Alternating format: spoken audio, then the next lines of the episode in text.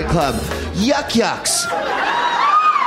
The beautifully and aptly and poetically named Yuk Yuk's. Uh, I have no idea what's supposed to happen in a place called Yuk Yuk. Uh, you would think laughter at the outset, but then I've never heard anyone go yuck yuck yuck yuck ever before. Uh, at least it's not Sir Laughs a lot. Uh, that you can say for the name. Yes, there was a club in the 80s called Sir Laughs a lot. I like big butts and I cannot lie. Uh, wow, I like dick jokes and I cannot lie. You other brothers can't deny. Uh, yeah, and it's uh, located uh, sort of underneath a thing uh, across the street from a bunch of other stuff.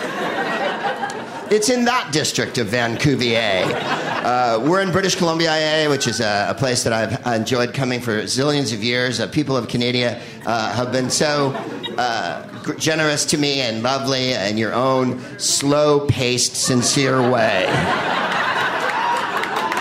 For instance, I'm doing breakfast telly tomorrow. I don't know what the name of the show is. Something AM, I think. And they tweeted today a picture of me and they wrote, Remember him?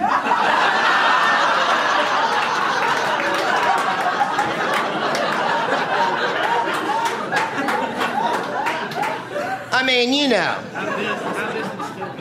my ego's pretty resilient. I've, I live in Los Angeles where I'm too old and too everything, so I get it. But remember him?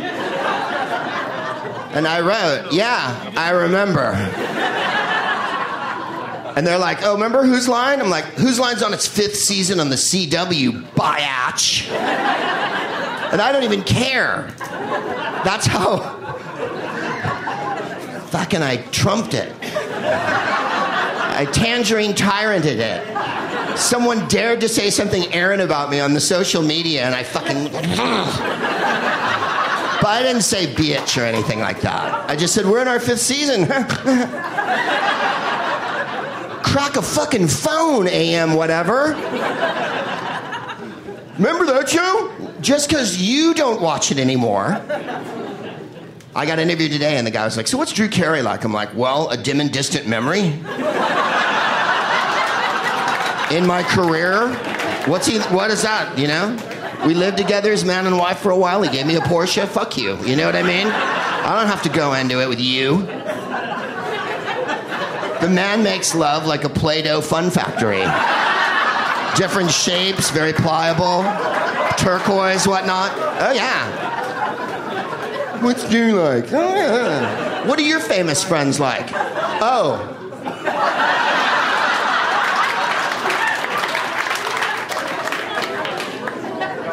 So that's what I mean. Uh, of course, the people of Canada, uh, the actual Canadians, uh, are uh, absolutely divine and lovely, and uh, uh, people say things, yes. The, the, the, TV wants to ask questions like, what's the difference between an English audience and an American audience? Like, well, um, they're separated by thousands of miles of water. I should have given the stock answer, which is American audiences are brilliant and English audiences are just oh, dire, so stupid. Because it works everywhere you go. In England, what's the difference between the English and the American? Um, American guys are stupid. Oh my God, they bring guns. and then I was in New Zealand, and I think I've told you this one before, but I'm going to tell it again because it bears repeating. I said, People down here are so nice and sincere, low key. They don't, they don't have that head up, come at you thing. And he goes, Grieg, because he's New Zealand. Grieg. I am Grieg, the composer in New Zealand. Short, short E's are EE. Breed. Would you like some breed with cheese on it? Cheese stays the same. The cheese stands alone. But the breed, the breed is the finest breed. I got, I'm down with that new breed thing. And he goes, Grieg, we're the Canadians of the South Pacific.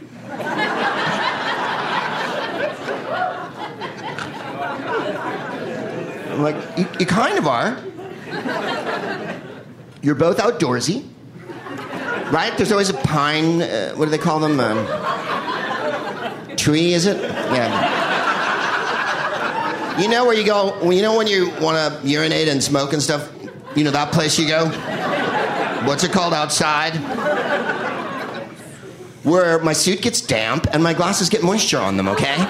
They're like, oh, they're lighting up Niagara Falls and it's gonna be great. I've never seen Niagara Falls. I hate Niagara Falls. If you wear glasses, you just stand there while everyone goes, look at it. And I'm like, I, I can't. I'm covered with foam! I'm covered with foam! And then you wipe your glasses off and put them back on, and instantly you're at Niagara Falls. There's more moisture. There's more, muy, muy moisture. We were on the Mexican side. Uh, there's the Canadian side and then the Mexican side. Very big waterfall.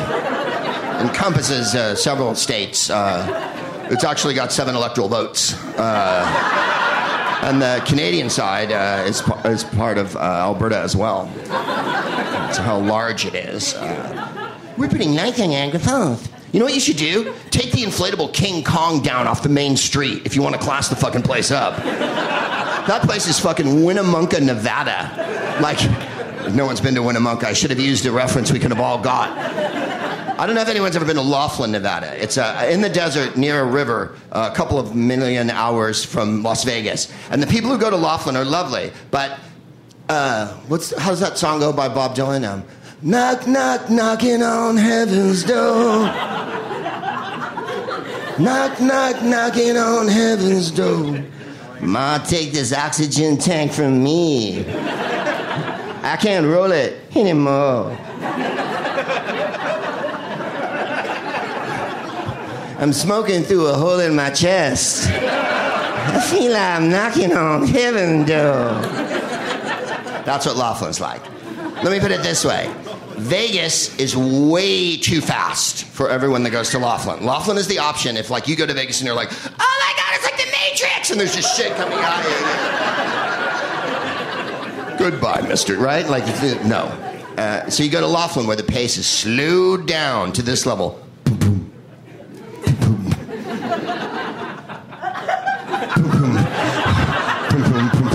Irregular.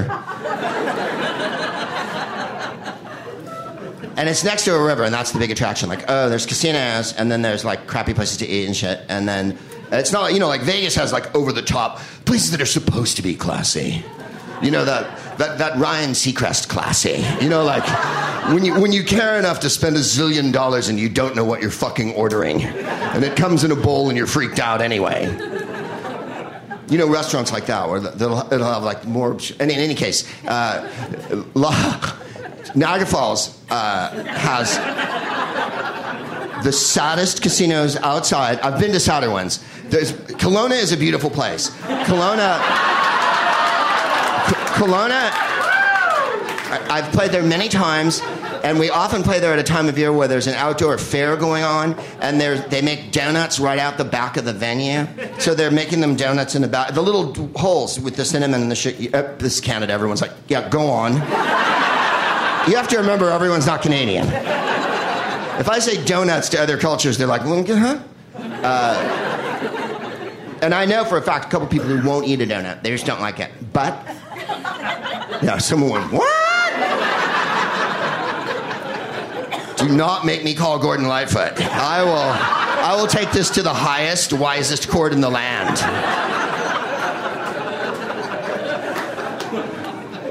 I can see her walking there with her, her double double. She's a hard loving woman looking for trouble. Timmy's, you better take care if I find you eating out of the sourdough bowl. Or whatever the fucking hollowed out thing. They used to put chili in a hollowed out thing. Do they still do that one? Whoa, whoa, whoa, with the anger. All right, I haven't looked at the menu in a while.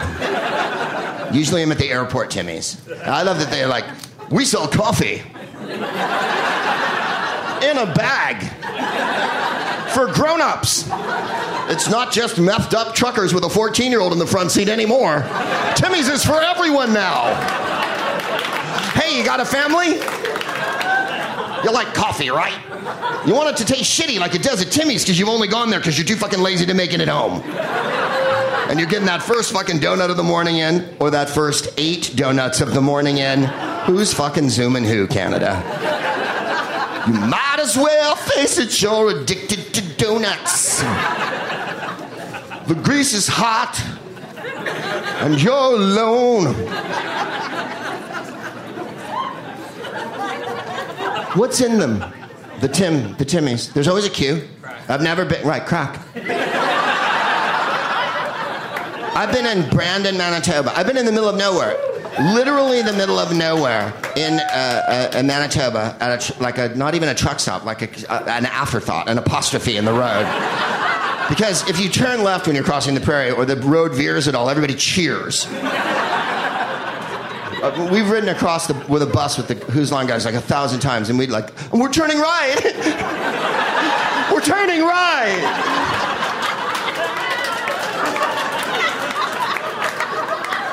we're turning right.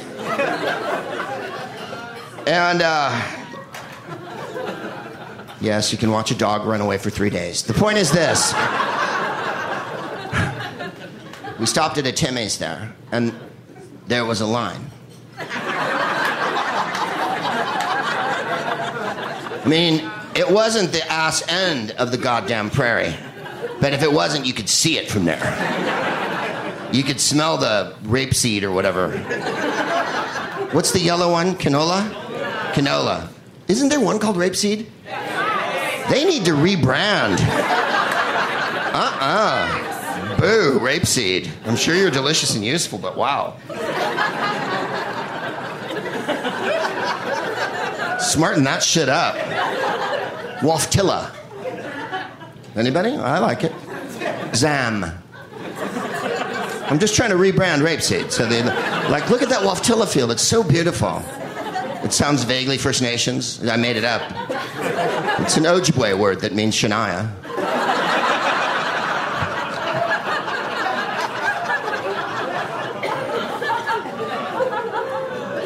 So there must be heroin in the Timmies.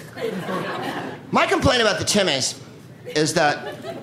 Thank you. It's the, it's the way I say it. My complaint about the Timmies is the frosting.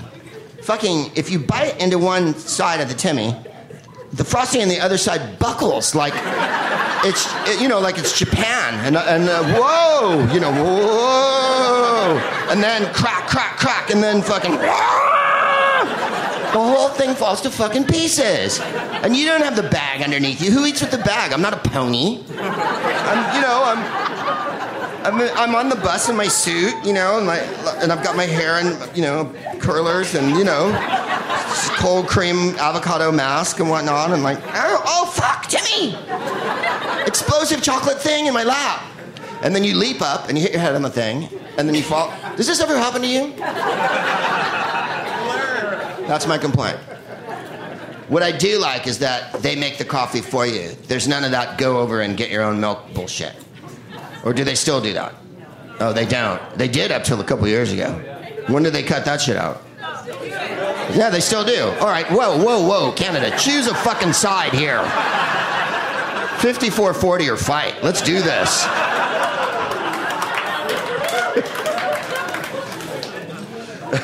They do, and that's what I mean. It's like New York. You go coffee regular, but at Timmy's, what's one with the milk? You go like coffee with milk. Double double, right? I already, I already ordered it earlier in the comedy, and uh, a double double. But doesn't that mean it also comes with a donut too? Oh, double double just means cream and sugar, right? Right, the way I like it, uh, like Mr. like Mr. Wolf in Pulp Fiction. lots of cream, lots of sugar, and then when he drinks it, he goes, mm. Uh, the, he's a killer. And he, mm. Good, good coffee. Which, by the way, is historically never happened at Timmy's.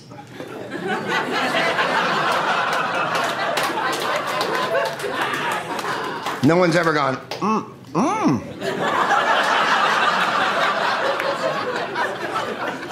Wow. Say,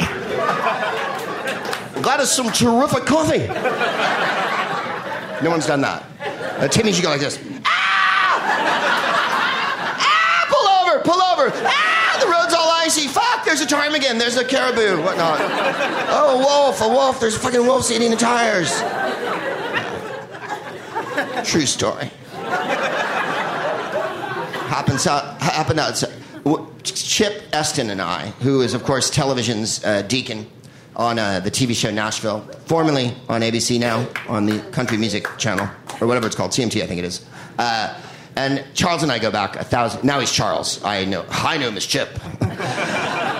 When we were making gay pornography together, we called each other Chip and Chuck. Uh, Charles, uh, who strangely I always called Charles until, and then he got the show, and now he's Charles, and I'm back to calling him Chip. Uh, I know, right? How does my garden grow? With silver bells and cockle shells, and, and all in a row. Uh, we did a corporate gig in Yorkton, uh, Saskatchewan. So we stayed in. Thank you. Some, I don't know if they've been there or they're just applauding because they've left there or they saw it on a map once. Uh, I was the Aurora Borealis won't play there.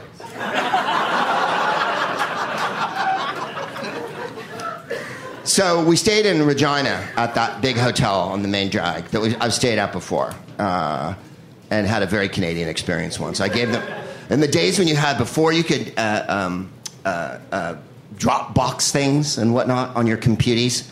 Uh, we mailed things.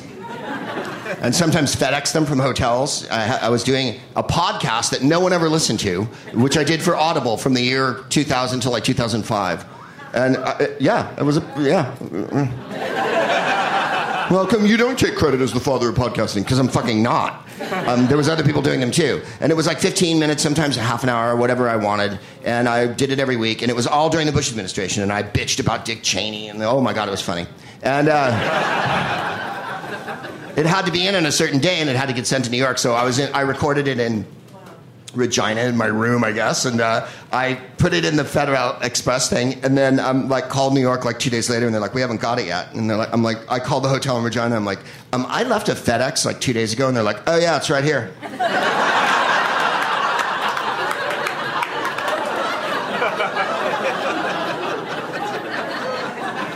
when it absolutely, positively has to get there, you know, whenever. oh. Uh, that was supposed to go in the oat pile. Sorry.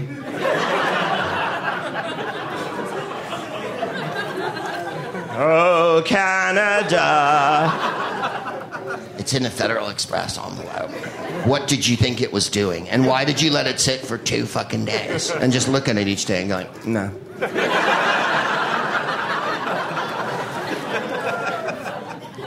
the sense of urgency is not how I would describe Canada. Canada's not on red alert. Canada's not on tilt. America right now? Oh, yeah. DEF CON 4. And wait till January when it really is DEF CON 4 all the time. Right, I know, I know. You're all like, don't be like a Batman cartoon. Just endless rain and martial law. I lead a gang of people in suits called the Devil's Advocates because we try to take the other side. Think how they feel. May I have another drink, please? We have to start the show. As you can see, I'm surrounded like the Christ child uh, by gifts brought from kings from the Orient. In every current Christmas version uh, and one's going back 40 and 50 years by current, I mean, because, you know, you've got your little drummer boy. Um, that was from, I believe, the late, early 70s, uh, my own I. Uh, you know the, the stop action ones that you see at Christmas, right? We still watch those, I presume, because uh, Rudolph was on the other night and Charlie Brown was on. Charlie Brown and Rudolph are, let's be honest, the Wayne Gretzky and Mario Lemieux of Christmas specials. I'll explain to people outside of the Canada area. Wayne Gretzky and Mario Lemieux. Lemieux. Very, very successful at the hockey. Hockey's a, if you're if you're listening in uh, uh, uh, Sweden, you know what it is. Uh, you're, you're, you're probably boiling over some slight that happened between Canada and Sweden at some international match in 1983 or something. the rest of the world, it's the game where they're on the ice and they beat the shit out of each other. Thanks, Stu. I appreciate it. I'll just keep the other one.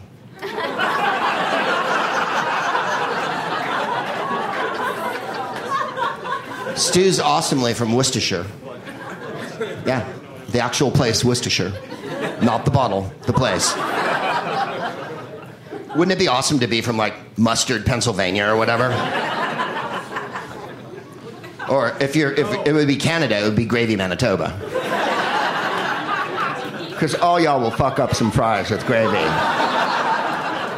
That's indigenous to Canadian. I don't know if you go to like India or whatever and on your travels, because Canadians are well traveled. Again, like Kiwis. Uh, Canadians will go to your Cuba. They'll go all over. You, you'll meet a Canadian everywhere. I've met Canadians in Turkey, uh, everywhere I've ever been, and um, they and, and they're always nice. Uh, if they're often named uh, Doug, so they're easy to spot. I've also I've also met Colin in a bunch of places. Does that count? No, not really. By the way, it was Colin's birthday. He's uh, it was uh, this week, two days ago. Uh, he's 85 years old, and he looks sensational. We had such a good time in London. We did the Palladium for two weeks, and uh, uh, me and Colin and a bunch of other people from Whose Line, and. I love them so much. It's so cute and funny what they do. Anyway, me and Colin were in this show. I'm just trying to get laughs on this, and everyone's got all quiet. Really, Greg? You're going to be that way? Have you finished the Laughlin story? No. So Niagara Falls has a casino. And the saddest, saddest main street in the world.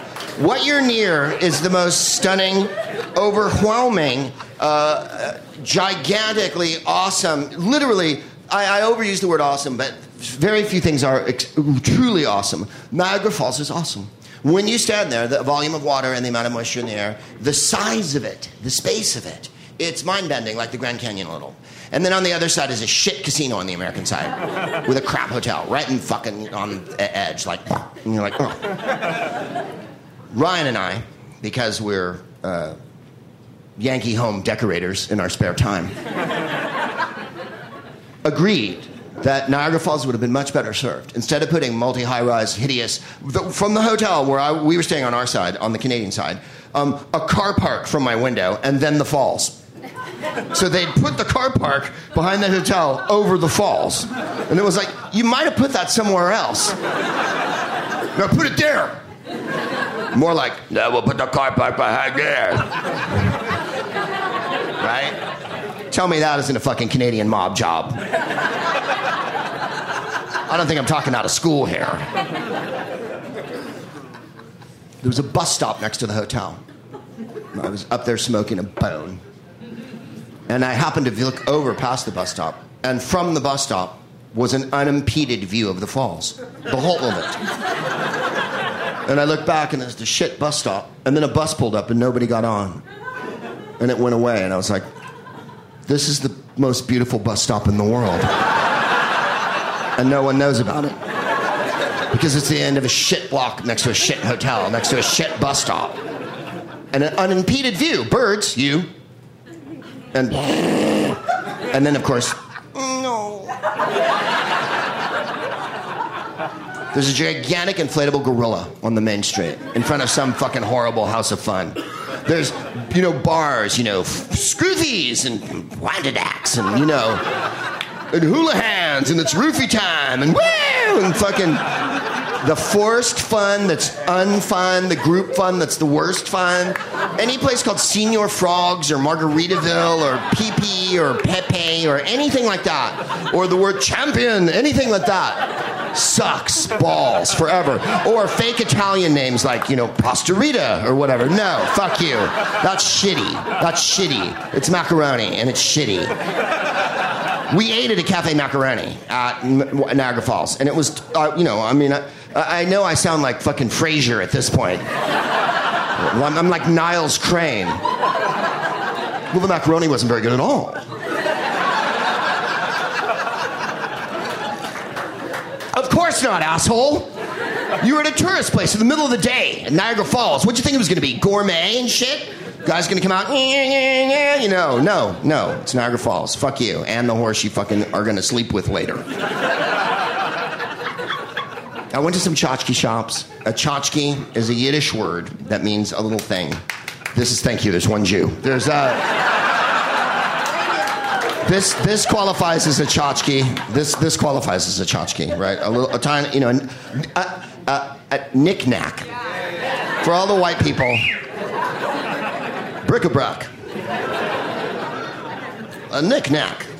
Oh, you know, it's just some knickknacks and whatnot. Oh, I've got a thimble collection. I've got thimbles from everywhere. Got one from Laughlin. Uh, got one, one from Niagara Falls, but it melted. It's just horrible, the main street. And Ryan and I decided that they needed to have little wooden cabins. If you had done little wooden cabins all along the side, imagine how fucking cute that would be. Standing on the American side, looking at the Canadian side, and it's just little fucking cabins that are one story tall with smoke coming out of errant fire thing, and a little red co- truck driving down the street, and everyone's just like Lauren Bacall in Dark Passage with like that buffalo plaid, you know, and big big sleeves and whatnot, and they have all got plaid hampers and shit, you know, and right? How in little fucking you know 50s you know sportswear hats and those awesome LL Bean type boots and shit, and they're like, hey, what's happening, eh? We were to have some sandwiches and then drink whiskey till we puked. You know, the real Canadian experience. We were going to eat a cat made of maple. And hideously, there's wine near there. Like, people grow wine. And you're like, I'm from California. I'm forbidden by law to drink wine from New York State. Crowd's all quiet. You're going to you're going to impugn Ontario wine. Au contraire. De vin d'Ontario est plus belle. You can almost smell the donuts in it. So Kelowna, which, by the way, I played the hockey rink in Kelowna some 10 years ago. Yeah. We were on a Just for Laughs tour. Uh, British Columbian uh, Canadian comedy legend Tim Nutt was on that tour with us. And uh, the nut bag, as I like to call him. Tim and I had many good times on the many good times on the uh, trip, and uh, we played a, a, a, a, hockey rink in Kelowna, and the hockey rink in Kelowna, the, the one where the team, the Kelowna, sure, It was on the tip of my tongue. The Kelowna Rockets.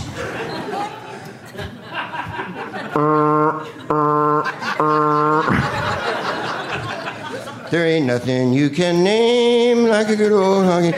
Oh, Canada, my home and native land. Here's your Kelowna Rockets. dun, dun, dun, dun, dun, dun, dun, dun, dun, dun, dun, wanted for assault and battery. From the Great Slave Lake, please welcome the Wigwam.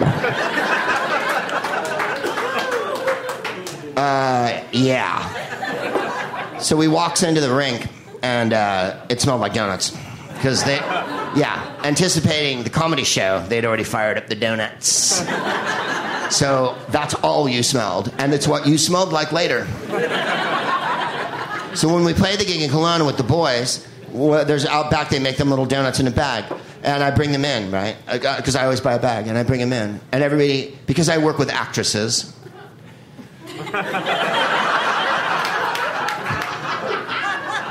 oh, donuts! Right? You should see the fucking scene in our dressing room. Oh, I can't have a donut.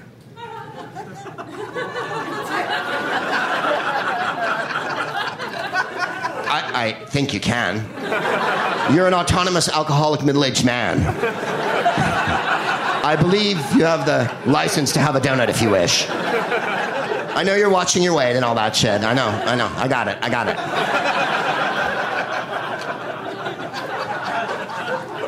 Charles, by the way, right into the bag. Mr. Hyde. right? Woman's thigh appears, you know, the whole thing. Uh, Ryan and Jeff. Jeff a little more hearty. Ryan will eat one and be like, mm.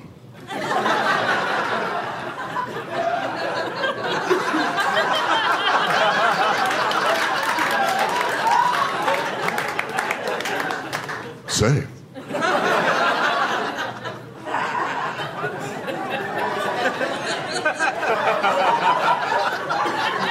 And every time I'm like, really? It's, it's World War II and we're rationing donut holes? Eat the fucking donut hole. We're going on stage. Get some instant energy. They're bombs of lard and sugar. Oh, I can do Ryan. I can do all of them. Of course, we've known each other a thousand fucking years. We don't do it for each other that much. Occasionally. No, never. Uh, and the, so we, I, we stay at this one hotel in Kelowna, and it's a cute little hotel. I can't think of the name of it. It's beautiful. It's right on the water and whatnot. And you, which one? The Grand. The Grand, the El Dorado. Right. All of these names are so romantic. the Whispering Memory. The Katherine Mansfield Orgasmic Suite. The Farley Mowat chasing a wolf around the room room. The William Shatner.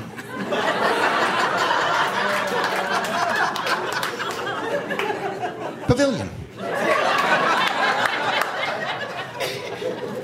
Uh, it was one of those. I think it was the Grand.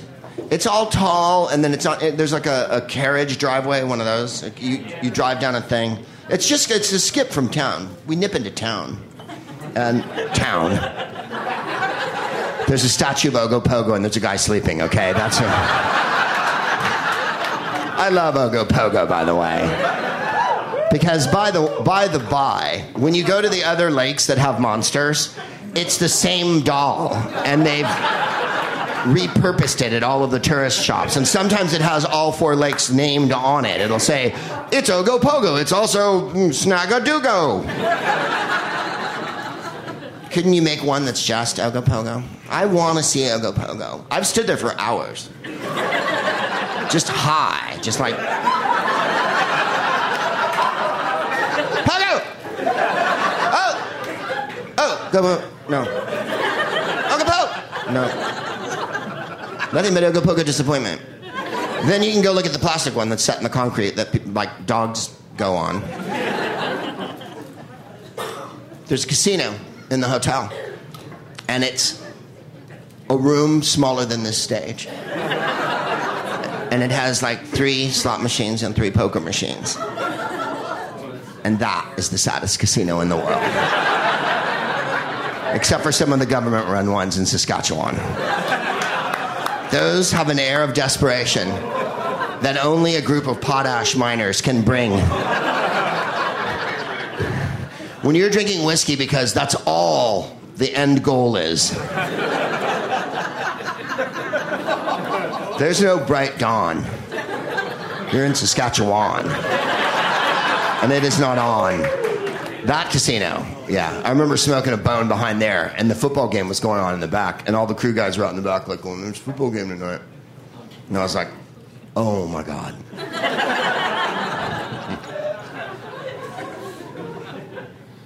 I know I haven't impressed you. A lot of you are like, yeah, you haven't been to like Port Radium. I'm going to go on my Arctic Circle tour because soon it's going to be the beachfront property balmy tropical tour. the Northwest Passage is now a, you know, kind of a cutoffs and flip flop affair. Let's get to the show. Oh, Christ. So many nice uh, gifts, so much swag. Yeah, we're going to go through all of it. I don't care.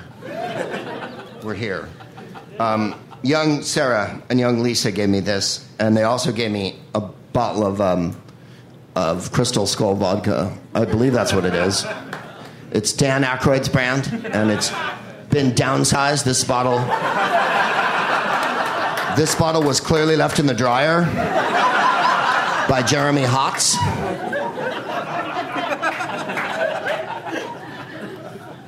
And it says Greg's favorite things. I have not read it. I've glanced at it. A la Julie Andrews. I think, of course, uh, and they've done a picture of me as Julie Andrews in The Sound of Music.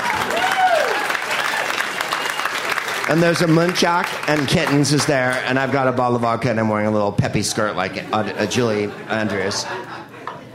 I had a huge crush on Julie Andrews when I was little. My parents took me to see uh, Mary Poppins when I was in my footsie pajamas in the back of the station wagon, and uh, I was pretty like, wow, she has got it going on. I don't know about you guys, but fucking Mary Poppins, she flies. She sings, right? Love Julie Andrews. and then later in her career, she tried to do a couple of like hard biting roles. There's a movie called The Tamarind Seed with Omar Sharif that's kind of a thriller, and then every once in a while she tried to play like a calla, you know, like an adult. Uh, and she's a wonderful actor and, and a superb singer. But I think The Sound of Music and Mary Poppins, you just don't escape that, do you? It, it's so overwhelmingly large and awesome. Why would you want to escape it in, one- in, in a lot of ways? She's, she used to come on like Carol Burnett's variety show. Greg, are you turning into like a gay rock on tour right now? turning into?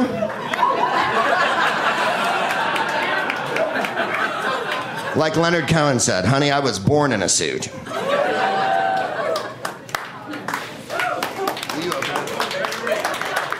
Having a woman open it for me. Hard to open, right? Don't bite it. I thought your teeth will break off. What we're doing is illegal. And I love that about you. Right. I can't. be- Oh, look at the tensile strength in your hands. You're doing the Lord's work. Thank you, my precious love.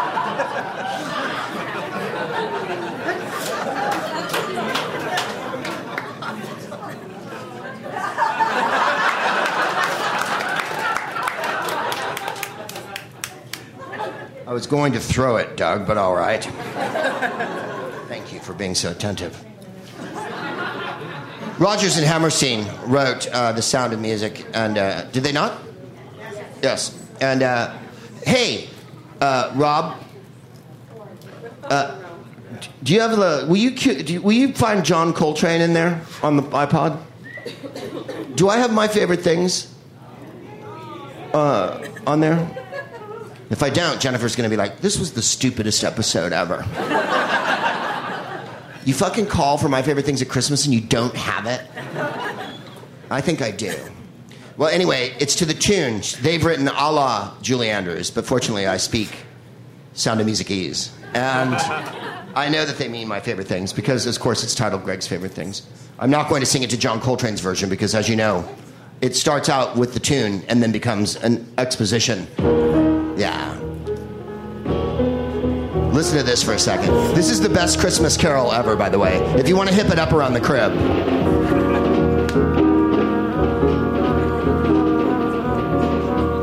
Put some sh- shades on while you listen.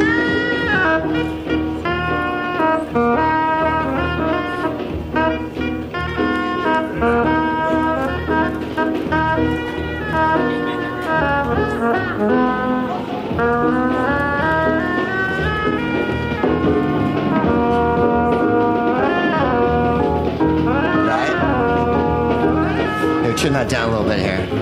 Uh, it, John Coltrane's version is just uh, uh, unbelievable trip to heaven.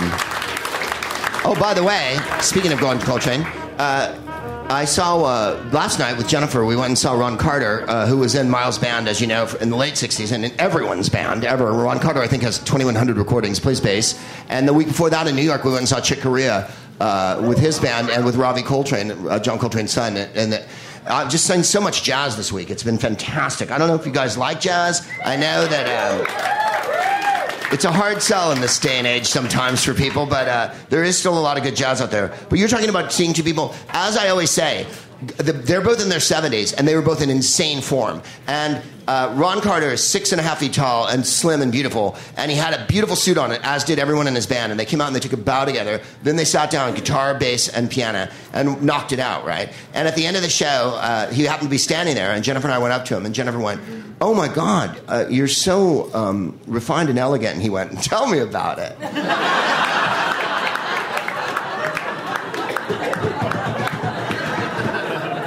That's fucking cool. Chick Corea, we didn't get to flag, but he was awesome.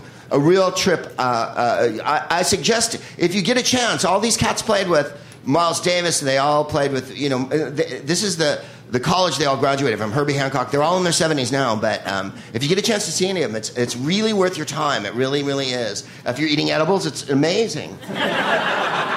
But even a couple of just drinks and hanging out, right? Like, go and dress up, you know what I mean? Like, put a fucking suit on and go to the jazz show and just be like, yeah, it's the only native Canadian music.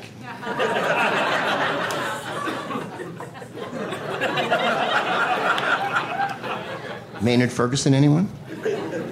Oscar Peterson? Oh, yeah. There's fucking Canadian jazz. Got your Diana Krall and whatnot? All right, I'm going to sing this. This is to the tune of. Yeah, I know. It's to the tune of. I don't know why I said that. I saw her once, and I, I ordered a pizza. Um, hey, kittens, it's the old Proop Dog. Today's episode is brought to you by Squarespace. Surprise! Whether you need a landing page, a beautiful gallery, a professional blog, or an online store, it's all included with your Squarespace website. It's easy. Creating your website with Squarespace is a simple, intuitive process. You can add and arrange your content and features with a click of a mouse. Free custom domain Squarespace makes adding a domain to your site simple. If you sign up for a year, you'll receive a custom domain for free for a year. Beautiful templates. Design a best in class online store with Squarespace's award winning templates, customizable settings, and more. All without a single plugin. Seamless commerce tools.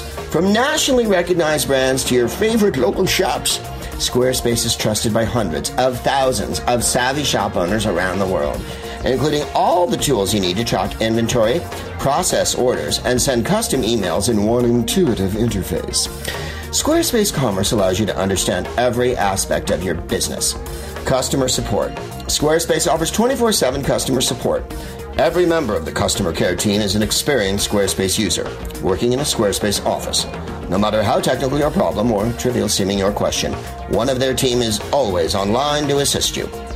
Start your free trial today at squarespace.com and enter offer code PROOPS to get 10% off your first purchase. That's P R O O P S. Squarespace, set your website apart. Don't forget the R. I said, thank you for the poem, and Lisa went, it's a song. I'm like, you didn't write the song.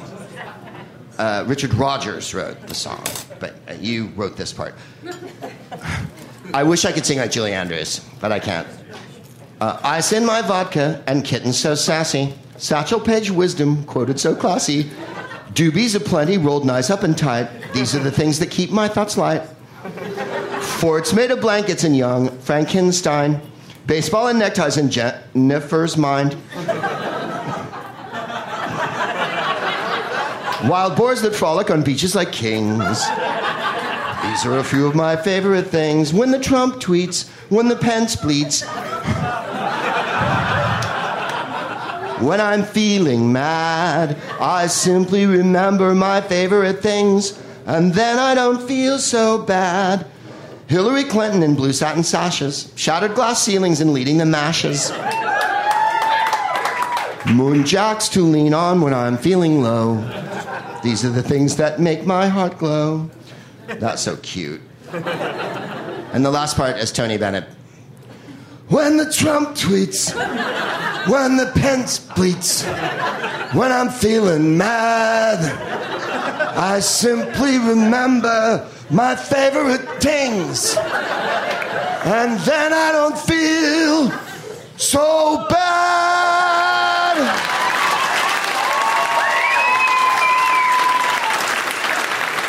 Thank you for that. Thank you for the vodka too. Mark, no. Jeremy, no. I was Hitler's cat. Mark. Who was it? Mark. Mark. I was right. A book called I Was Hitler's Cat.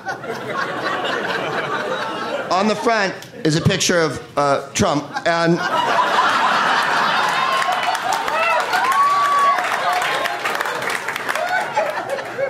The difference was Hitler thought he was going to win.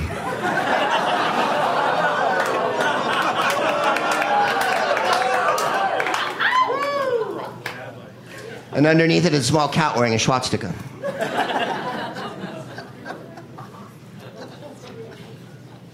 Uh, somebody say. Uh, the wheels of the cat. Oh no.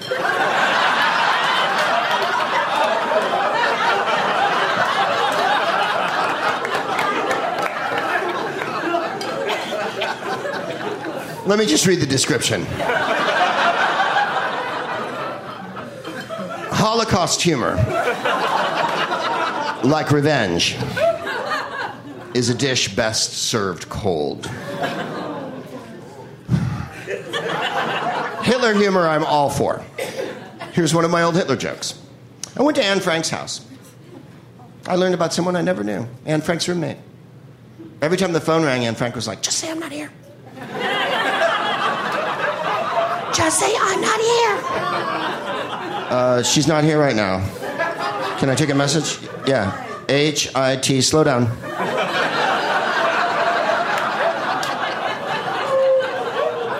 That was my, that was my Anne Frank joke. Just say I'm not here. Right? They're funny. I'm just saying. When I saw the sentence that was coming at me, no. Not in this atmosphere. During the chaotic final months of the Second World War, a Machiavellian cat plots to get between Adolf Hitler and his beloved German Shepherd Blonde.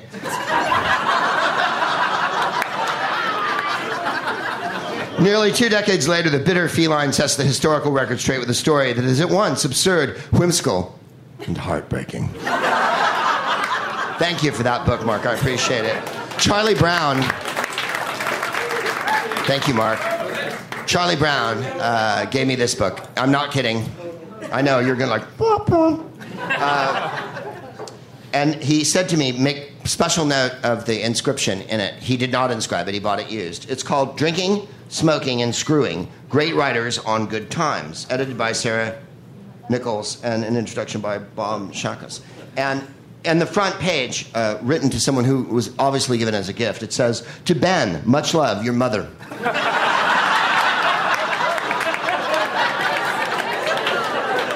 oh, mom. Let's hope they weren't doing all of those things. Maybe one or two. Somebody say. There we go. Uh, ooh, Mary McCarthy. Uh, all sorts of weird, irrelevant ideas floated through Dottie's head as the key turned in the lock, and she found herself for the first time alone with a man in his flat. Tonight was Midsummer's Night, the summer solstice, when maids had given up their treasure to fructify the crops. Ah.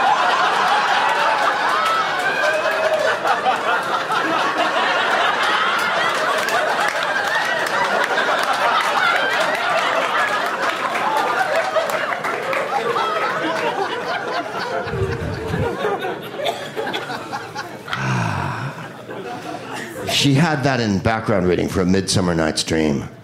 Her Shakespeare teacher had been awfully keen on anthropology, and he had them study in Frazer about the ancient fertility rites and how the peasants in Europe, till quite recent times, had lit big bonfires in honor of the corn maiden and then lain together in the fields. L A I N.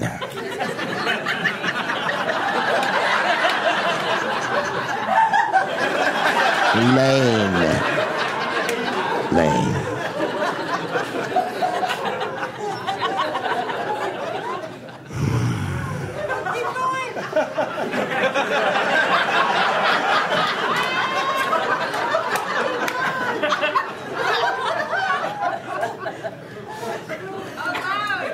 She could only.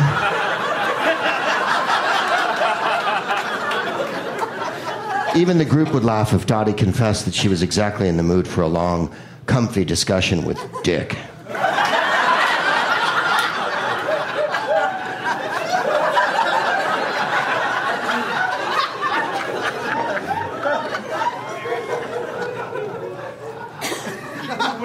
Holocaust, Holocaust, Holocaust.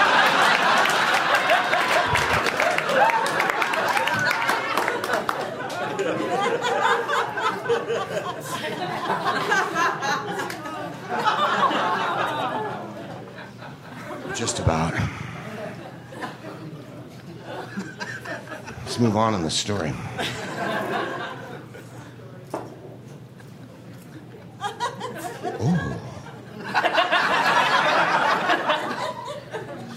He had been most considerate, undressing her slowly, in a matter of fact way, as if he were helping her off with her outdoor things. He took her hat and furs and put them in the closet, and then unfastened her dress. I've lost my place.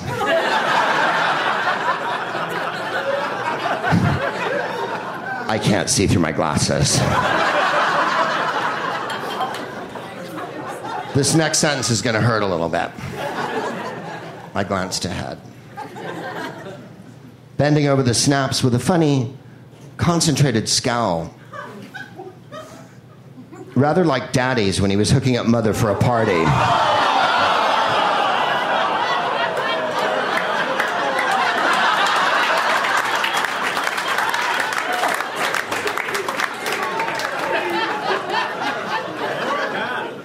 I saw Daddy hooking Mommy up.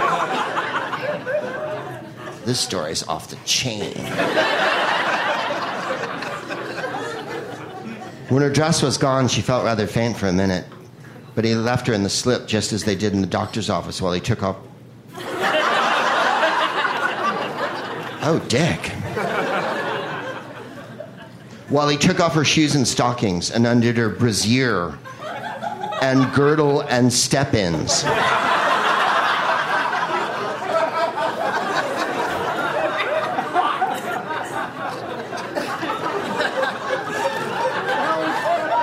It's just a freak show, baby, baby, on the dance floor. It's just a freak show. The men all pause when I walk into the room. The men all pause. Uh, uh, uh. And they all sing the same old whoa, whoa, whoa, whoa, whoa, whoa. Step ins. Finally, when he drew her slip over her head with great pain so as not to muss her hairdo, she was hardly trembling when she stood there in front of him with nothing on but her pearls.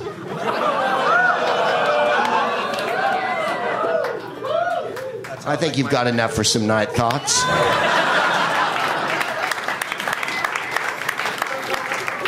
Charlie Brown. Uh, Jeremy? No. Well, that was my only guess.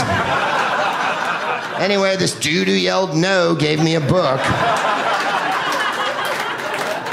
He thinks that somehow yelling no is an acceptable answer. Trevor Noah, Born a Crime Stories from a South African Childhood. Thank you very much for this. I shall read it with great interest. Uh, moving on. Uh, no, I will. I like it. Uh, Karen? Jessica? Yeah, Karen. Right? Oh, she's in the bathroom. All right.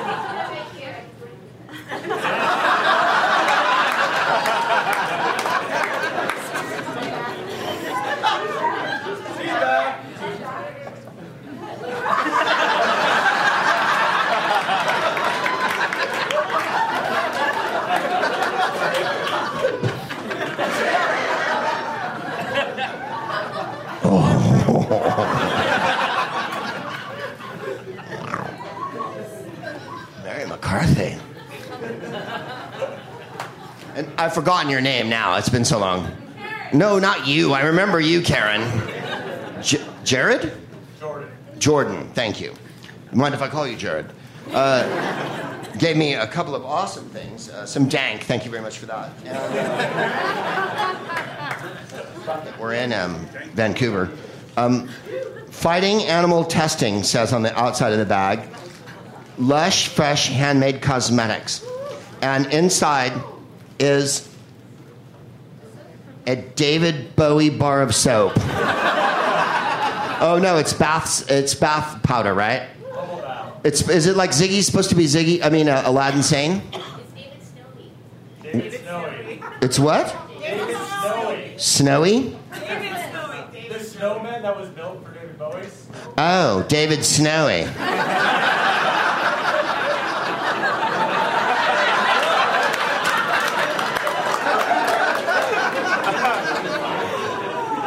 That's how it goes. Thank you, David Snowy.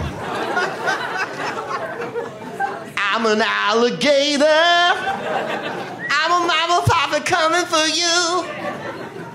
I'm a space invader. I'll be a rock and rolling bitch for you. Oh, David Bowie. I think we had to know something at the beginning of the year. When it fucking started with David Bowie, it was like, this can't end well. the return of the thin white duke, blowing darts in lovers' eyes.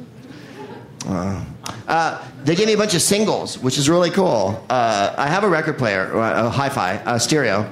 Uh, it's a very expensive affair that Jennifer bought, and I'm not allowed to touch it or look at it. We have a whole bunch of jazz records. She allowed me to play Tower of Power a couple times in Ohio Players. We have lots of jazz, and people give us loads of records. It's so nice. I have jazz records from everybody. I have Count Basie, this, that, and um, uh, but yeah, we have a little 45 thing that we can play. And she gave me, yeah, Michael McDonald's, the theme from Running Scared, Sweet Freedom, which goes a little bit like this Shine, sweet freedom. Shine your light on me. Oh, keep your spirit alive all night long.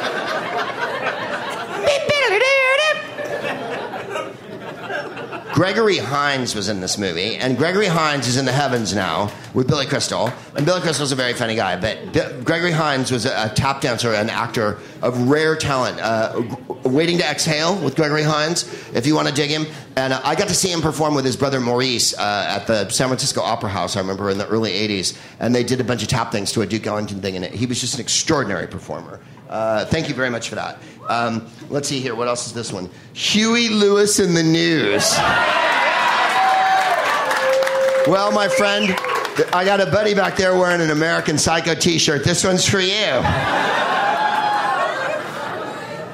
Um, I'm from uh, the Bay Area, and they are from, I think, Corte Madera. Uh, they're from Marin. They were a band called Clover, and they played on Elvis Costello's first album. So that first album that's got a turn up the TV so now we're expected in your mother wants respected so your father won't know. They think that I got no respect, but everything means less than zero. Hey, wait.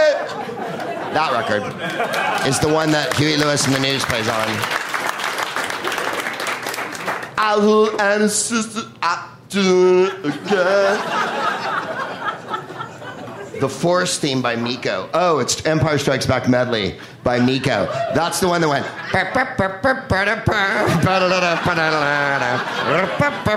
It was a disco hit. It was a disco hit. It was a disco hit. It was a disco hit. Like Taco doing putting on the Ritz. If you're blue and you don't know where to go to, why don't you go where fashion sits? Put it on the Ritz. How do you take a song that swings harder than any song and make it not swing? Taco found a fucking way. I haven't seen it here in this pile, but I'm hoping for it, and I think you know which one it is. I'm a superstar. Amadeus, Amadeus, Amadeus, Amadeus, Amadeus, Amadeus, Amadeus, Amadeus. Me, Amadeus. Full, full, full, Amadeus. This one's for Falco, you guys. Swirling in the heavens, man. Uh, Hall out of touch. But I'm out of my head when you're not around. Whoa, whoa. That's the thing about fucking Hall and Oates. Like Crowded House, you're like, fuck, I know all their songs. it's disappointing. You hate yourself, right? Like Billy Joel, you go, fuck, I know that one. Fuck, I know that one. Working too hard gives you a heart attack. You ought to know by now. And you're like, fuck, fuck. I don't want to know that one. I don't want to know that one. Right? But with Hall Oates, I have I could drop 18 Hall Oates songs on you, and every single person in this room will start crying.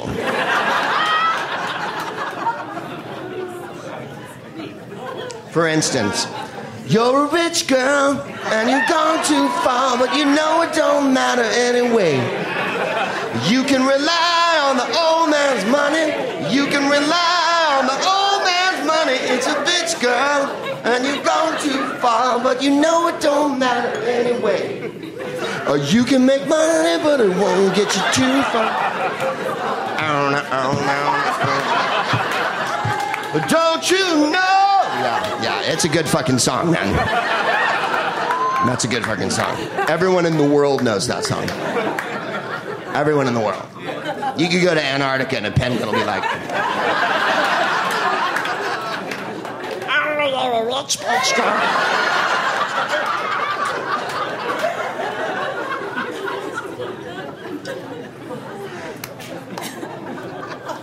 Well, it's plain to see love's taking its toll on me.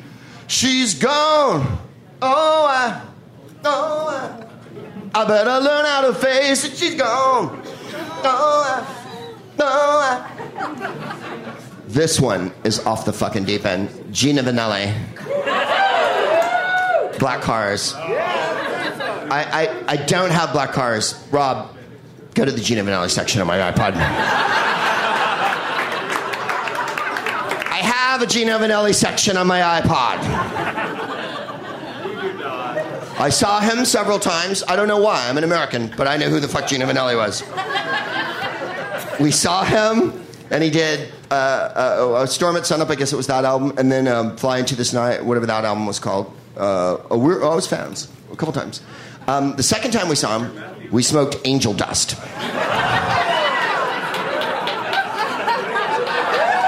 was the 70s, you guys. By the way, who would go see Gino Vannelli on Angel Dust? If you were going to pick a drug for Gino Vannelli, because we all know that was what is it? A, when I think about those nights in Montreal. I can't do his voice. No one can do his voice. He's like five octaves. He's a beautiful singer. Uh, will, will you play? Uh, I've uh, I played it before on the show, but I'm going to play it anyway. Love is a night. Rob. this one's called Black Cars, and Black Cars was his new wave hit, and it was on MTV, and it went, yeah.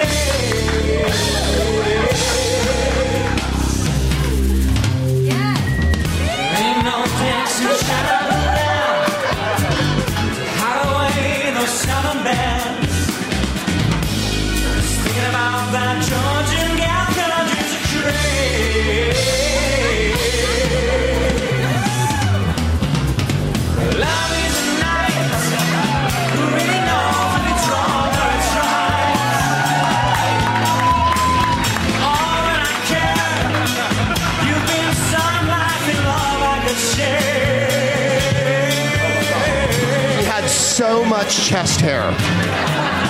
And he was so fucking oily. Tiny and perfectly formed. Gino Vannelli was a badass, man. Fucking everyone else has stopped listening to the show right now. I think we finally reached a Canadian cul-de-sac. They were willing to go with the Tim Hortons thing for a while, and Leonard Cohen. Okay, yeah, he's cool. You're doing Gino Vannelli songs in your act now?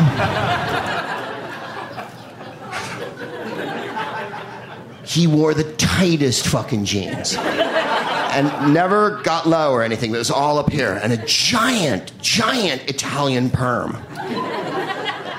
It was really good. Black Cars was his, all right. Uh, David Bowie. Wow, Dancing with the Big Boys. I remember that one. I don't have it on my. Oh, but I do have this one. Here, fucking spin this one. Fuck it. Fuck this fucking year. Uh, I've had it up to here, as they say. Uh, uh, Blue Jean by David Bowie. Spin that one just for a second. I know we played it on the show a million times. I honestly don't give a shit tonight. I feel like we're in my room and we're smoking weed and we're playing records now.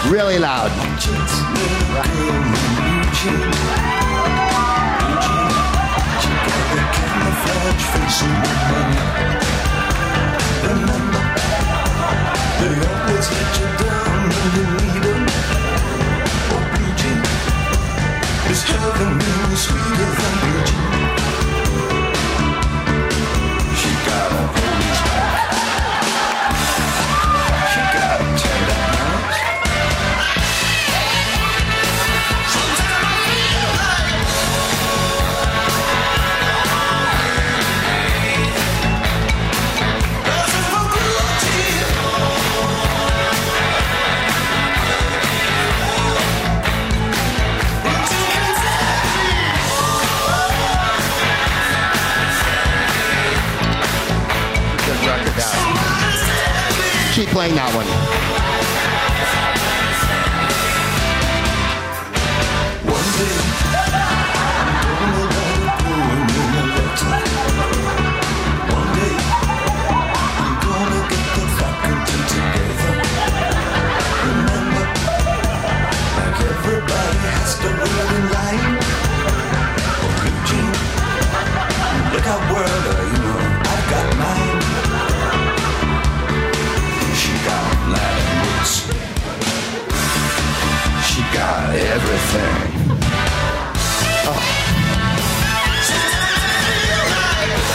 You can fade it down a little bit there. And then Eddie Murphy, Party All the Time. Produced by Rick James. Which gave it that feeling of you could smell the freebase in the record. And then awesomely, Queen. Yeah. I want to break free. Wow, we all know that one. I don't know. I don't. Is that bad? I saw Queen. I was a fan. But what? The same donut. What? From what before with the donuts? You're like, what? Which ones I want to break free? Whoa, whoa, whoa, whoa! Choose a Queen representative. It's the video where he goes, what? He's vacuuming wearing a dress. Oh, he's vacuuming wearing a dress. Oh, that one. Is it an 80s one? It's an 80s one. Okay, all right. Thank you. It's 1984. It says it on the label. Thank you. I don't have any Queen on there, do I? I don't think I do. I, what?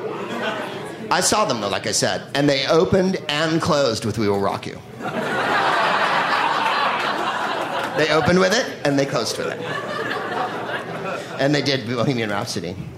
But they did a bunch of stuff off News of the World because that was the album that that was the big one at the time. And what was it? Uh, Daniel was low, just watching the show over and over again. And, and Freddie would run over to the piano, and then he'd run up the staircase, and he, he wore like Harlequin pants that were really tight on his butt that were sequined and shit. And he had a giant mustache and enormous teeth, and a weird rock mullet, and a half fucking uh, microphone stand, and was as fruity as a bag of fucking figs. It was fantastic.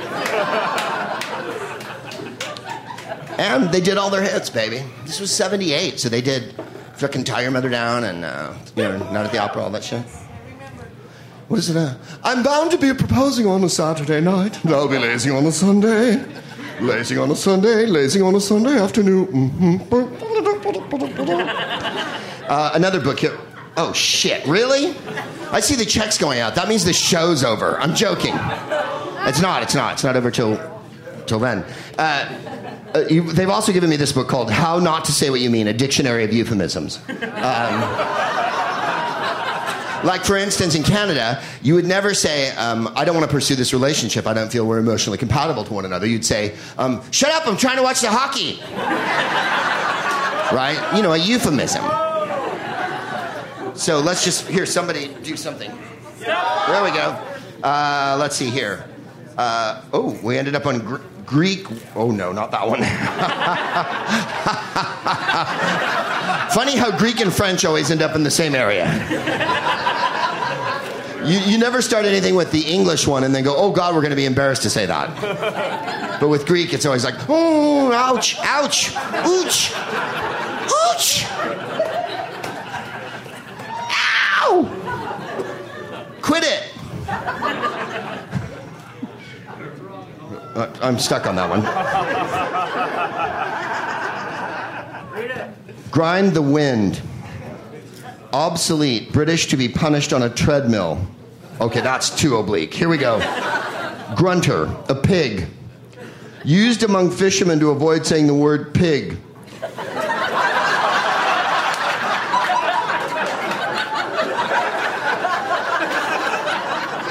What's that curly tailed hoofed animal over there? Shh.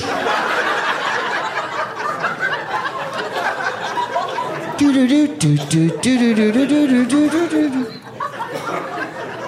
There being a taboo arising from sickness on board caused by rotten pork. When Kate referred to a pig, she said grunter. Cookson, 1969. Kate was married to a mariner. Huh. Well, isn't that the drizzling shits, as they say? Ah, here's one ice. Uh, and if you've ever been to Hawaii, which I know you haven't, but I know you've been Barbados. Oh no, you're on this coast. You have been to Hawaii. Sorry, I forgot. We're on the west coast of Canada. Sorry, sorry. I thought I was in TO for a minute. I, I don't know what happened.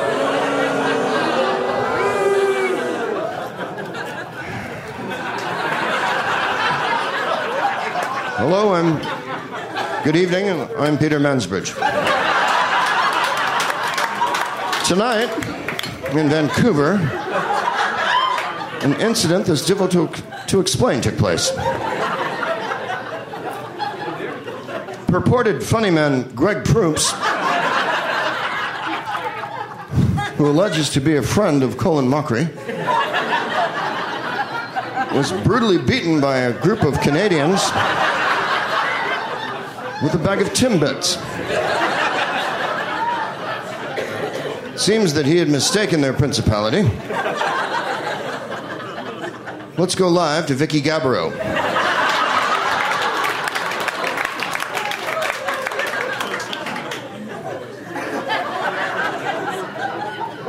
Since you've been to Hawaii,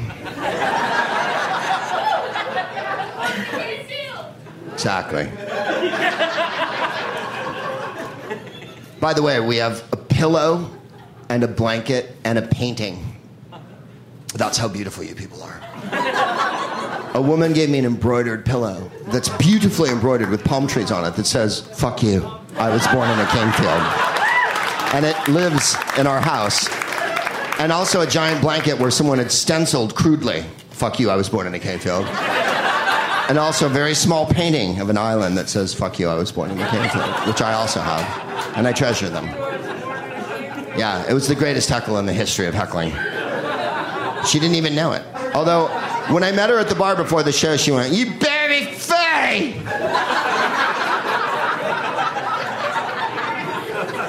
That's just comedy! Fucking be Ice. May I, speaking of which, can I have another? I know you've cut everyone else off, but I need a drink. Can I have another vodka, please? I have to get up and do telly in the morning, you guys. So when you watch me on AM uh, fucking Vancouver tomorrow, watch for the sweating middle aged man. Greg, what's it like when you used to be on Whose Line?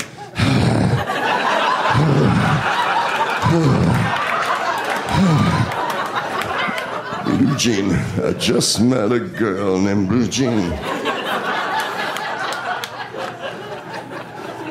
I said vodka.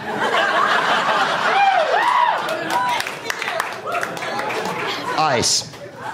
An, an illegal narcotic. If you've been to Hawaii, you know that that's what they call methamphetamine. They don't call it um, meth, they call it ice. Formerly only cocaine, mm, evidently.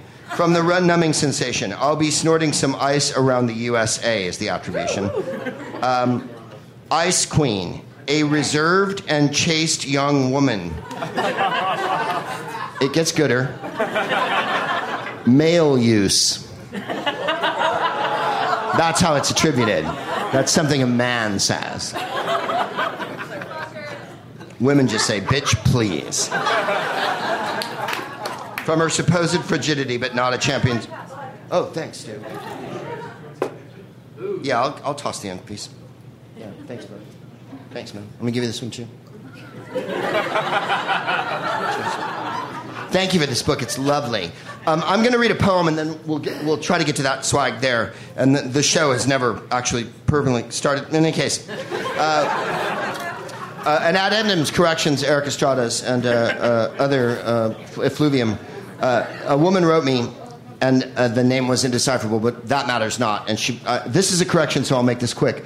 Recently, in your podcast, uh, Browns and Botanicals, you say the word gypsy, which is an ethnic slur. The correct term is Romani, Romani, or Roma. Some Romani will self identify with this word, but when non Roma use it, they're bringing up the very violent past and present where this word is used to repress and hurt the Romani. Uh, I appreciate that, and I, I, I, I do remember saying it, and uh, it, it is, of course, uh, colloquial and in the vernacular, and you're absolutely uh, right. Uh, they are the Romani. And. Um, uh, not all Roma, by the way, are peripatetic. Uh, there are, of course, giant uh, uh, cities of people who of Romas in Romania and whatnot. And um, uh, I didn't mean to uh, impugn them in any way. We're being particularly sensitive because now is a time when it would be a really good thing if we were all really sensitive about other people's fucking feelings, particularly in regard to their ethnicity,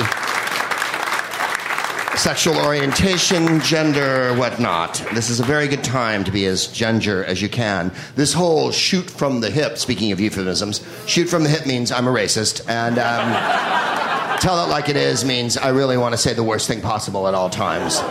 Um, not uh, the, the PC thing. If PC constrains you, you're an awful person. Um, PC is constructed so that you don't say terrible, fucking awful things to people and hurt their goddamn feelings. Um, it's only your white privilege that keeps you from seeing that. Um, if thank you, one person laughed, everyone else went.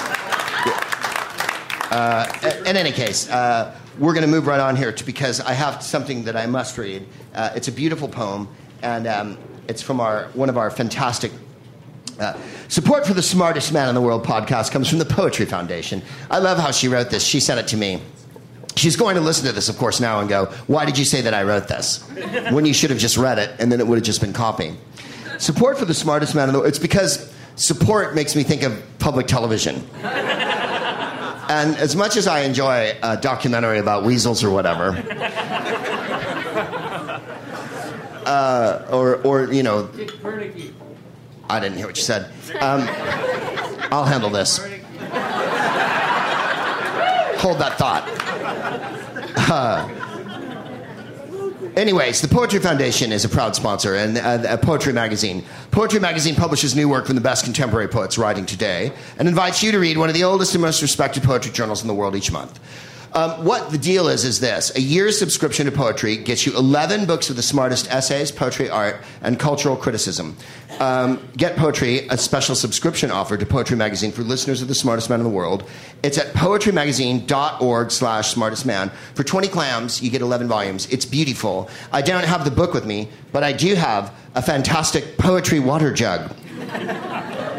And since you were so nice and opened the vodka for me, I'm going to give you this unconceivably valuable item. You can put vodka in it. Um, this is a poem by Safiya Sinclair. She was raised in, um, born in Montego Bay, Jamaica.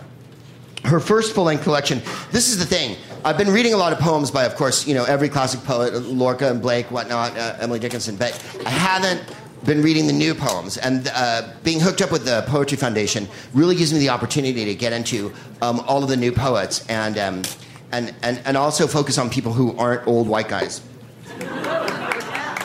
And so I think it's a very worthy endeavor. Um, her first full length collection, Cannibal, was won the 2015 Prairie Schooner Book Prize in Poetry and the 2016 Whiting Writers um, Award. Sinclair's poems have appeared in Poetry Magazine, The Kenyon Review, which is a very Tony uh, literary magazine, The Nation, New England Review, Boston Review, Gulf Coast, The Gettysburg Review, Tri-Quarterly and Our Review. She's been awarded fellowships from the Breadloaf Writers Conference and the Fine Arts Work Center in Provincetown, the Amy Clampitt Residency Award, and many, many other. Um, let me get to her poem here, Safiya Sinclair, and it's a beautiful poem. So shut up back there. Uh, center of the world. The meek inherit nothing. God in his tattered coat. This morning, a quiet tongue. In my ear, begging for alms, cold hands reaching up my skirt, little lamb, paupered flock. Bless my black tea with tears. I've shorn your golden fleece, worn vast spools of white lace, glittering jacquard, gilded fig leaves, jeweled dust on my skin. Corn silk hair in my hems. I have milked the stout beast of what you call America and wear your men across my chest, like furs. Stickpin fox and snow blue chinchilla, they too came to nibble at my door. The soft pink tangles I trap them in. Dear watchers in the shadows, dear thick thighed fiends, at ease, please. Tell the hounds who undress me with their eyes, I have nothing to hide. I will spread myself wide. Here, a flash of muscle. Here, some blood in the hunt. Now, the center of my world, my incandescent cunt. All. Poetry's real. All hail the dark blooms of amaryllis and the wild pink Damascus, my sweet Aphrodite unfolding in the kink. All hail hot jasmine in the night, thick syrup in your mouth, forked dagger on my tongue, legions at my heel. Here at the world's red Mecca, kneel. Here, Eden. Here, Bethlehem.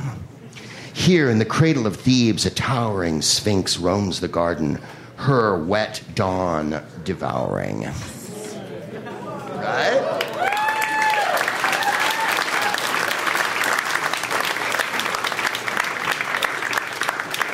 That shit got really real. Uh, that's Safiya Sinclair, uh, if you're looking it up, and Poetry Foundation. Um, uh, oh golly, I've blown the. There it is, somewhere in there. Uh, dot com.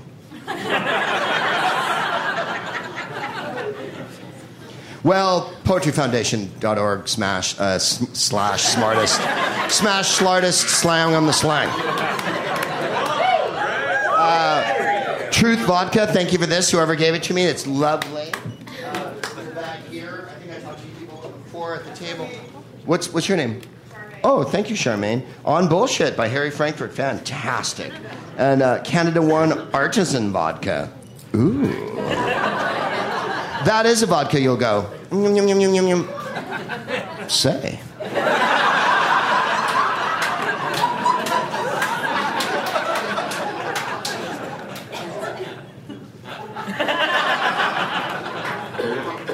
Thank you for that.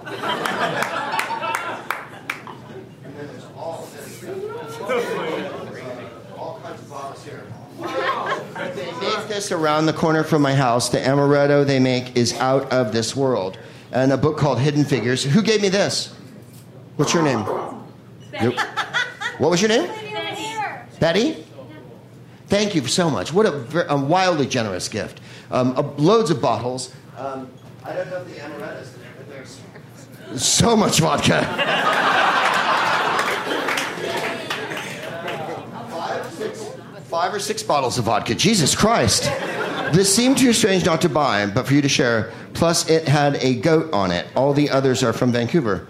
And what's this one? Black goat vodka. Oh, Christ. And look how opaque it is. Wow. Is this like uh, satanic vodka? I've only read of this in the dead of night with clenched teeth, sweating profusely from my brow. While a maiden dabs my head with a sponge. This looks good. You know, there's so little chance of me doing AM Vancouver tomorrow morning now.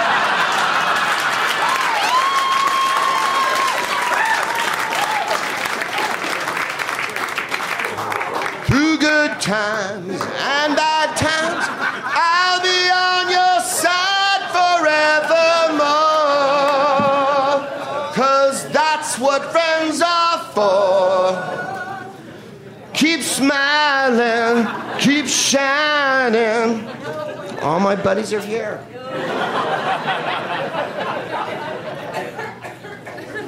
Fantastic. Um, I also wanted to show you this. Uh, a young lady named Pandora made it, and it's a beautiful uh, portrait of. Um, uh, uh, I'm sorry, I'm I'm blanking on her name, but I'll remember it in a second here. Hypatia of Alexandria. I talk about her in the book, of course. Um, Hypatia was a, a Jewish intellect who lived in Alexandria and uh, was done in by the authorities, um, but not before she invented every goddamn thing in the world. Uh, she's a real marvel of the ancient world, played by Rachel Weisz in the movie. And. Um, it's a beautiful uh, painting of, uh, of uh, Hypatia, and thank you very much for that. I appreciate it, Pandora. Your name uh, has so much meaning. As Elton John said, what was it? Or Bernie Taupin? A double barreled name in the back of her brain. Um, thank you very much for that. It's fantastic. I, I haven't really got to talk about it a lot, but I, I know we played Hallelujah. Oh, and thank you very much for the, the water vodka bottle that, that was from down front here. It's a water bottle, but the, water, the word water is crossed out, and below it says vodka. So it'll be a very easy way for me to contain uh, all the vodka that I've received tonight. Thank you very much for that. Uh, let's see here. Uh, what I wanted to talk about was uh, Leonard Cohen. Uh, I, I know we mentioned him ever so briefly, um, but I think he's worth um, uh, talking about a little bit, particularly since we're in Canada, and uh, it hasn't been that long.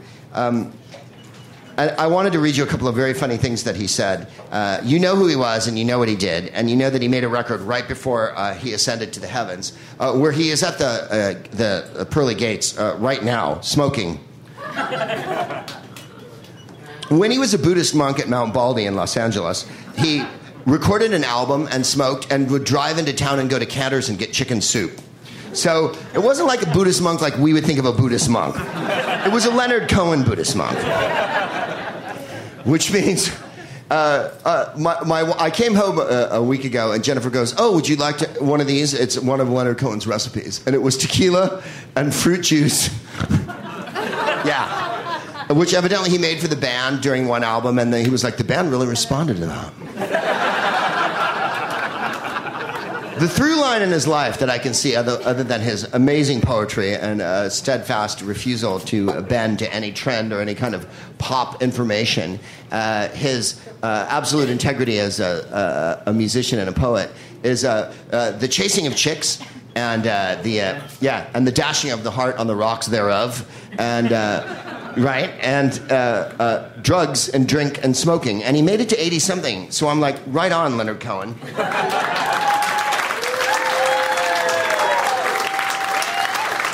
He didn't start singing until he was in his 30s. Uh, let's see here.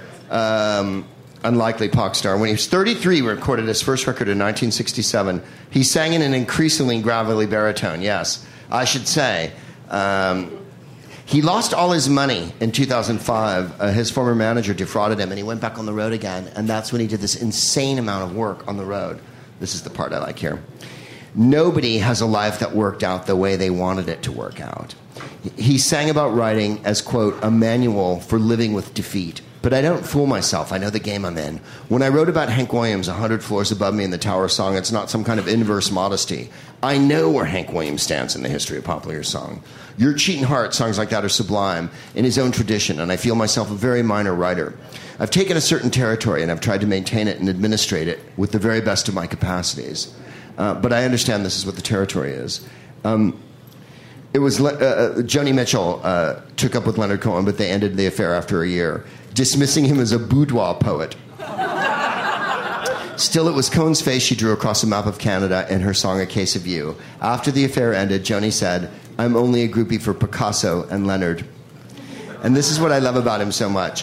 One of the telling moments in his return from a triumphant 1995 tour to his empty house in LA, he opens a bottle of wine and eats a TV dinner. I think he had so much humility, and I think he knew. I, at one point uh, in one of his songs, he says, I was blessed with a golden voice. And um, he wasn't. As a singer, he was a great poet. And I admire him so much for his honesty, elan, style, and uh, gripping fucking portraits of sex, death, uh, and everything that matters in the world. Um, I've had so much fun here tonight with you guys. Uh, I'm going to play the last. Uh, this is off his last record, and it's uh, called "You Want It Darker." And uh, but before b- before we go, I haven't I haven't told you where I'm going to be for ages. Oh, I think I kind of did. Oh, fuck it. In any case. It's called "You Want It Darker," and he finished right before uh, uh, he finished it right before he swirled into the heavens. And um, he lived quite near me in L.A. I didn't go bother him or anything, but I knew where he lived. Um, and uh, uh, his gift to the world is uh, still extant, and even more resonant, of course, in this day and age when um, brutal honesty in poetry is the only thing I think that's going to uh, be the through line uh, that carries us to the next uh, goal. That and our reliance on one another to look after one another and not um, expect society and the giant institutions that have perpetually failed in the United States that seem to be kind of going okay in Canada. Um, you still have a constitution. Well, you don't, but.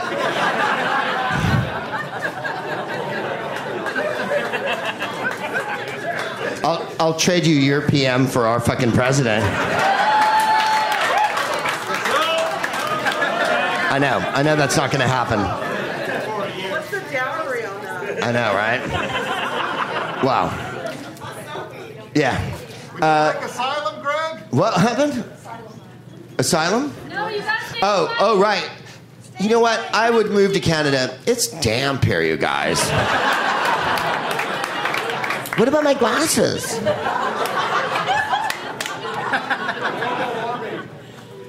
Right, someone went global warming. That only means it's going to rain more for you guys. It never rains in California, ever. But girl, don't they warn you? Uh, no, you're so sweet. I'd, I'd love to move here. You, you have weed, you have wine, you have cheese. I mean, it's, it's on. Uh, you have every food from every country in Asia. Yeah, no, it's happening in Vancouver. I grant you that. And then it rains for like 8,000 days in a row. And there's that weird road that you take in from the airport. Where there's those giant green lights that are every several feet. And I always think we're going to smash into one the whole time. And it's miles and miles of them on a city street with giant green lampposts. Can't you build a little freeway? Little sexy Jetsons. Remember the Jetsons? There was never ram ram, never that on the Jetsons. That was the future I wanted. Everything was a Prius and shit. In any case, uh, I've had so much fun here tonight, and I can't thank you enough. Uh, uh, start spinning that um, last uh, Leonard Cohen jam there. Um, oh, yeah. He didn't fuck around. The thing that's so extraordinary is, like all the artists I was talking about tonight, Chick Corea and Ron Carter and whatnot, he was in top form at the end of his life. Top form. That's all any of us can hope for. Uh, one, to live, and two, uh, to be able to follow a muse like he did, or to follow whatever it is that uh, is uh, impelling you and compelling you to move on. If you are the dealer, I'm out of the game. Singing voice. Healer, I'm broken and lame. If thine is the glory, then mine must be the shame. You want it darker. We kill the flame. Wow. Uh, you've been the smartest crowd in the world. I've been the smartest man in the world. Thank you very much for coming out tonight. Every page you turn be a Satchel Paige and bell ring with your cool Papa Bell. If you have to buy bonds, make sure they're Gary bonds. I wish you nothing but love. Turn that up real loud. Let's play Leonard Cohen. Good night, you guys.